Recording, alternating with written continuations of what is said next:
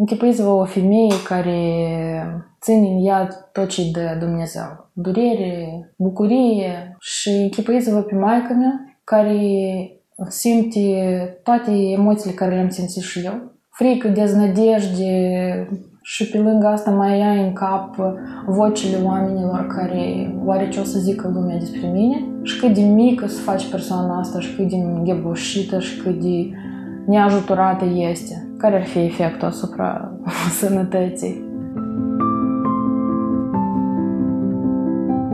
Salut! Sunt Anastasia Condruc, jurnalistă la moldova.org. Asculți Cealaltă Pandemie, un podcast despre pandemia de dezinformare, de ură și de stigmatizare care ne-a acoperit ca un val, imediat sau uneori chiar înainte de pandemia de coronavirus. În primele episoade am înțeles împreună ce este stigmatizarea și am aflat care sunt cauzele acesteia. Astăzi vorbim despre efectele fizice și mentale pe care le are stigmatizarea legată de coronavirus. În documentarea acestui podcast, dar și în fiecare zi în redacție, vorbim cu oameni care au sau au avut coronavirus, cu apropiații lor și cu lucrători medicali care tratează această afecțiune. De la toți, aproape unanim, auzim același lucru. Oamenii care au coronavirus au nevoie de susținere în această perioadă, iar stresul și durerea emoțională prin care trec uneori pot fi chiar mai grave decât efectele fizice ale bolii. Podcastul Cealaltă Pandemie este elaborat în cadrul eforturilor de răspuns la pandemia COVID-19 ale Organizației Mondiale a Sănătății Moldova, Uniunii Europene și Oficiului ONU pentru Drepturile Omului în Moldova. Conform OMS, stigmatizarea persoanelor infectate cu coronavirus poate avea efecte multiple și la diferite niveluri. Pe lângă efectul individual, atunci când o persoană este afectată psihologic de atitudinea negativă a celor din jur, vorbim și despre un efect amplu la nivel social. Stigmatizarea și discriminarea pot diminua coeziunea socială, adică ne fac mai puțin uniți și duc la izolarea unor grupuri de oameni. Aceste lucruri, la rândul lor, pot genera tot mai multe cazuri de coronavirus, în loc să contribuie la diminuarea acestora. În episodul de azi vorbim cu Alina, care a fost bolnavă de coronavirus în luna iulie. La începutul pandemiei de coronavirus, atunci când oficiul la care lucra și-a închis ușile, Alina a decis să meargă la țară, la părinții ei, într-un sat din sudul Moldovei. Din ceea ce am ajuns să cunosc despre COVID, e o boală de familie. Epopeea a fost una demnă de o telenovelă spaniolă. Adică, în primul rând, faptul că taică mi-a ascuns de mine simptomele și că eu i-am forțat aproape ca ei să ia acest test, e cumva un indicator că oamenii văd asta ca, o, ca un tabu, ca o chestie pentru care vor fi arătați cu degetul, ca o stigmă, mai ales că erau primi în sat. Și asta e doar o condiție de sănătate, adică logic nu ar trebui să existe motive, dar frica asta de gura lumii și de ce o să spună satul, mai ales că ei sunt persoane active în, în comunitatea satului, să spunem așa, i-a făcut să își pierdă un pic logica, să zic așa. Alina și părinții ei s-au testat, iar după ce rezultatul a fost pozitiv, ea s-a izolat în apartamentul din Chișinău. Spune că primele zile au fost cele mai grele. Așa cum era foarte multă panică în jurul la fenomenul ăsta, uh, nu știi ce e mai departe, nu poți controlezi situația și uh, zilele sunt pline de frică și nu știu, nici nu vrei să mănânci, nici nu vrei să faci nimic. Pur și simplu aștepți când o să treacă. Da, părinții mei au fost și au trecut uh, testul singuri la laborator privat, au primit rezultatele. Când rezultatele au fost pozitive, deja noi mai departe am interacționat cu medicul de familie din sat, i-am comunicat din start că au venit rezultatele pozitiv, acolo s-a început panica pentru că nimeni nu aștepta, că eu făceam o paralelă între autoritățile au fost luate prin surprindere de zăpezi. Fix așa a fost situația cu COVID-ul. Luați prin surprindere. Deși acum vorbește despre asta cu umor, Alina mai spune că atunci a fost nevoită să ia una dintre cele mai grele decizii din viața ei. După ce au fost testați pozitiv, medicul de familie insista ca părinții ei să fie internați chiar dacă aveau simptome legere. În acel moment, Alina a decis să facă o alegere pentru părinții ei, chiar dacă nu era 100% sigură că e cea mai bună. Totuși, a făcut-o cu gândul la starea mentală și emoțională a părinților ei. De azi, până se termină tot, de trei ori pe zi tu trebuie să măsoari temperatura, tensiunea, frecvența respirației, pulsul și așa noi să înțelegem împreună dacă boala avansează sau nu.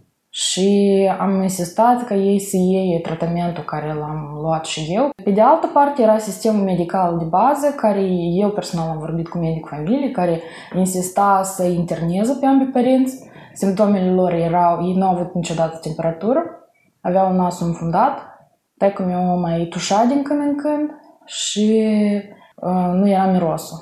Uh, și atunci am fost pus într-o cea mai grea, cred că, situații în care eu încerc să-i explic medicul de familie. Hai să urmărim încă vreo două zile și atunci dacă măcar este vreun semn, frecvența respirației să mărește asta, urmărește, te rog frumos, și abia atunci internează, pentru că două săptămâni se închis doi oameni care au ță gospodărie, tu îi distrugi moral. Ei o secundă nu se pot sta în spital fără să gândească dar ce se întâmplă acasă. Am scris ce refuz de internare și am zis așa, că dacă noi vedem vreun simptom, noi singuri apelăm la 112 și chemăm ambulanța să interneze. În toată această perioadă, Alina a decis să împărtășească experiența ei pe rețelele de socializare. Spune că s-a simțit singură și a luptat cu fricile ei, cu fricile părinților ei și cele ale societății. Dar e sigură că și alții au trecut prin această experiență și că este nevoie să comunicăm despre asta. De aceea, ea a hotărât să vorbească deschis despre experiența ei. Pentru părinții ei însă lucrurile au stat altfel. Ei s-au simțit mici și neajutorați. Eu am simțit uh, cumva povara asta de, de a ocroti niște copii. Pentru că noi cumva suntem mai informați. Eu stăteam tot ziua pe internet și mă uitam la diferite jurnale, fiecare cum trece prin asta. Mai vorbeam cu 30 de oameni în paralel și îmi șeruiam toate ideile și fricile și gândurile și mai scriam un post pe Facebook și mai dădeam drumul din ce mai este în mine. Ei erau doi închiși în casă și o fată care îi sună fiecare două ore și întreabă care, cât e temperatura și dacă e strănutat astăzi sau dacă e tușit azi, de câte ori e strănutat și de câte ori e tușit.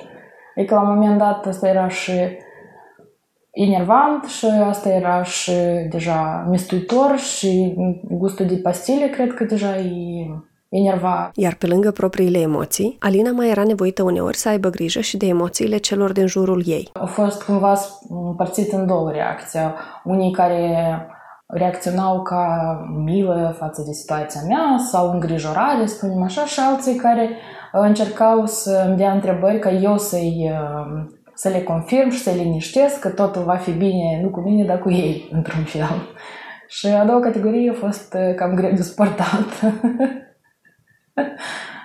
În perioada asta am simțit susținerea la foarte mulți oameni care, prin faptul că mă sunau, unii aduceau medicamente, alții aduceau mâncare la ușa mea, alții cadouri de tot felul. Chiar avem o listă de așteptare care, care o să vină următorul și mă întrebau, unii mă întrebau, azi e rândul meu sau ceva de genul ăsta. Din nou, părinții ei au avut o experiență diferită în ceea ce ține de atitudinea celor din jur. Vecinii s-au comportat ciudat că, inițial. Maica mi-a ieșit în, în o gradă și spune că, că vecina m-a văzut și sunt și fugit. ok. Erau bârfi de genul că o venit poliția și le-a luat și nu vreau să ducă să interneze și de parcă am avea ciumă. Asta era cuvântul care auzeam de la ei, știi? Pentru ei a fost greu să depășească partea emoțională, pentru că simptomele au fost mai ușoare decât la ora cealaltă pentru ei. Bine că a fost tratament. Din start, după câteva zile tratament, s-au oprit toate simptomele. Și atunci rămânea doar așteptarea asta chinuitoare, când o să fie liber și o să fie clasat ca valid, good enough. Dar pentru mine a fost greu și fizic și a fost greu foarte mult timp după moral. Să nu știi cum se lecuiește sau cum, care sunt simptomele, care sunt simptome sau care halucinații sau imaginația ta, asta te, te pune pe o muchie, nu mai știi ce se întâmplă. Și din ce am discutat eu cu alți oameni, sistemul nervos e foarte impactat. Dacă nu ar fi toată panica și tot oficializarea asta foarte gravă a situației și lucrurile ar fi expuse într-un mod friendly și pur și simplu s-ar vorbi despre ceea ce se întâmplă într-o altă tonalitate și nu am fi nevoiți în fiecare zi să auzim de pe front câți oameni am murit și să ne comportăm cu ele ca cifre, pur și simplu, fără să știm istorie, istorie normală, că s-a infectat de acolo, că da, nu era sigur, și mai departe au ajuns până la 6 simptome. Și când două zile au făcut nu știu ce, dar alții nu au făcut deloc. Da.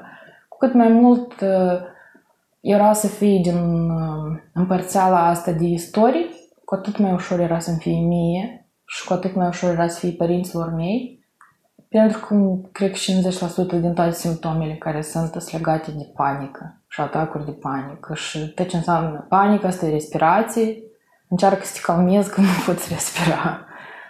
Am întrebat-o pe Alina cum au făcut față, ea și familia ei, acestui stres emoțional. Eu fac terapie și asta cumva mă ajută nu doar în situația cu covid dar overall. Cert era că tot ce, toate fricile care le ai înainte de COVID în viața de toate zilele se agravează în situații de criză. Fie asta COVID sau fie asta oricare altă situație. E pur și simplu multă izolare și dacă nu poți trăi în izolare cu tine și nu poți fi împlinit cu faptul că ești cumva lipsit de atenție și de ceilalți din jur, e greu. Dacă vorbim despre care ar fi efectul fizic asupra persoanelor care sunt stigmatizate. Închipuiți-vă o femeie care ține în ea tot ce de Dumnezeu. Durere, bucurie, și închipuiți-vă pe maica mea, care simte toate emoțiile care le-am simțit și eu. Frică, deznădejde, nu știi ce o să fie mâine și tot asta tu ții în tine și pe lângă asta mai ai în cap vocile oamenilor care oare ce o să zică lumea despre mine și cât de mică să faci persoana asta și cât de gheboșită și cât de neajutorată este. Care ar fi efectul asupra sănătății? că e stres, că e nopți nedormite și cum afectează asta corpul meu. Chiar în primul episod, psihologa Daniela Terzi Barbaroșie spunea că efectele stigmatizării pot avea urmări la nivel fizic. Stigmatul în urma COVID-ului a complicat foarte mult viața persoanelor care se recuperează după COVID. Cred că m- cel mai dureros uh, sentiment pentru cei uh, bolnavi sau care se recuperează sau s-au însănătoșit este lipsa sportului emoțional de la cei dragi, probabil familia, rudile și prietenii când se îndepărtează atunci e însuțit mai greu, înmiit mai greu uh, mm, și chiar merge mai greu recuperarea, că de obicei uh, impactul uh, bunăstării noastre emoționale asupra stării noastre de sănătate este direct. Adică de felul în care ne simțim la nivel emoțional și psihologic depinde recuperarea noastră după o boală și felul în care trecem printr-o boală. Este greu să vorbim despre lipsa stigmatizării într-un context în care toată lumea este terorizată și terifiată de ideea din îmbolnăvire. Da? Și dacă stigmatizarea nu o putem anula, atunci bruma de umanitate din fiecare din noi o putem găsi. Deci, pe moment, starea lor emoțională e atât de proastă și ați văzut, de exemplu, și comentarea unor medici care semnalează anumite dereglări cognitive și emoționale și chiar psihice în cazul bolnavilor de COVID. Iată ce spune Alina că ar putea să facă oamenii care se simt singuri, discriminați sau stigmatizați. Să vorbească. Să vorbească de cum se simt. La urma urmei e o chestie de supraviețuire. E cumva greșit să crezi că asta mi se întâmplă numai mie. Cred că ne-ar mira câte chestii comune, doar că privite altfel de alții. Dar este o ușurință în a cere ajutor și în a spune cum te simți. Întotdeauna mi-a fost frică să fac asta și COVID-ul m-a impus radical să, să contez pe asta ca metodă de supraviețuire, să contez pe alții.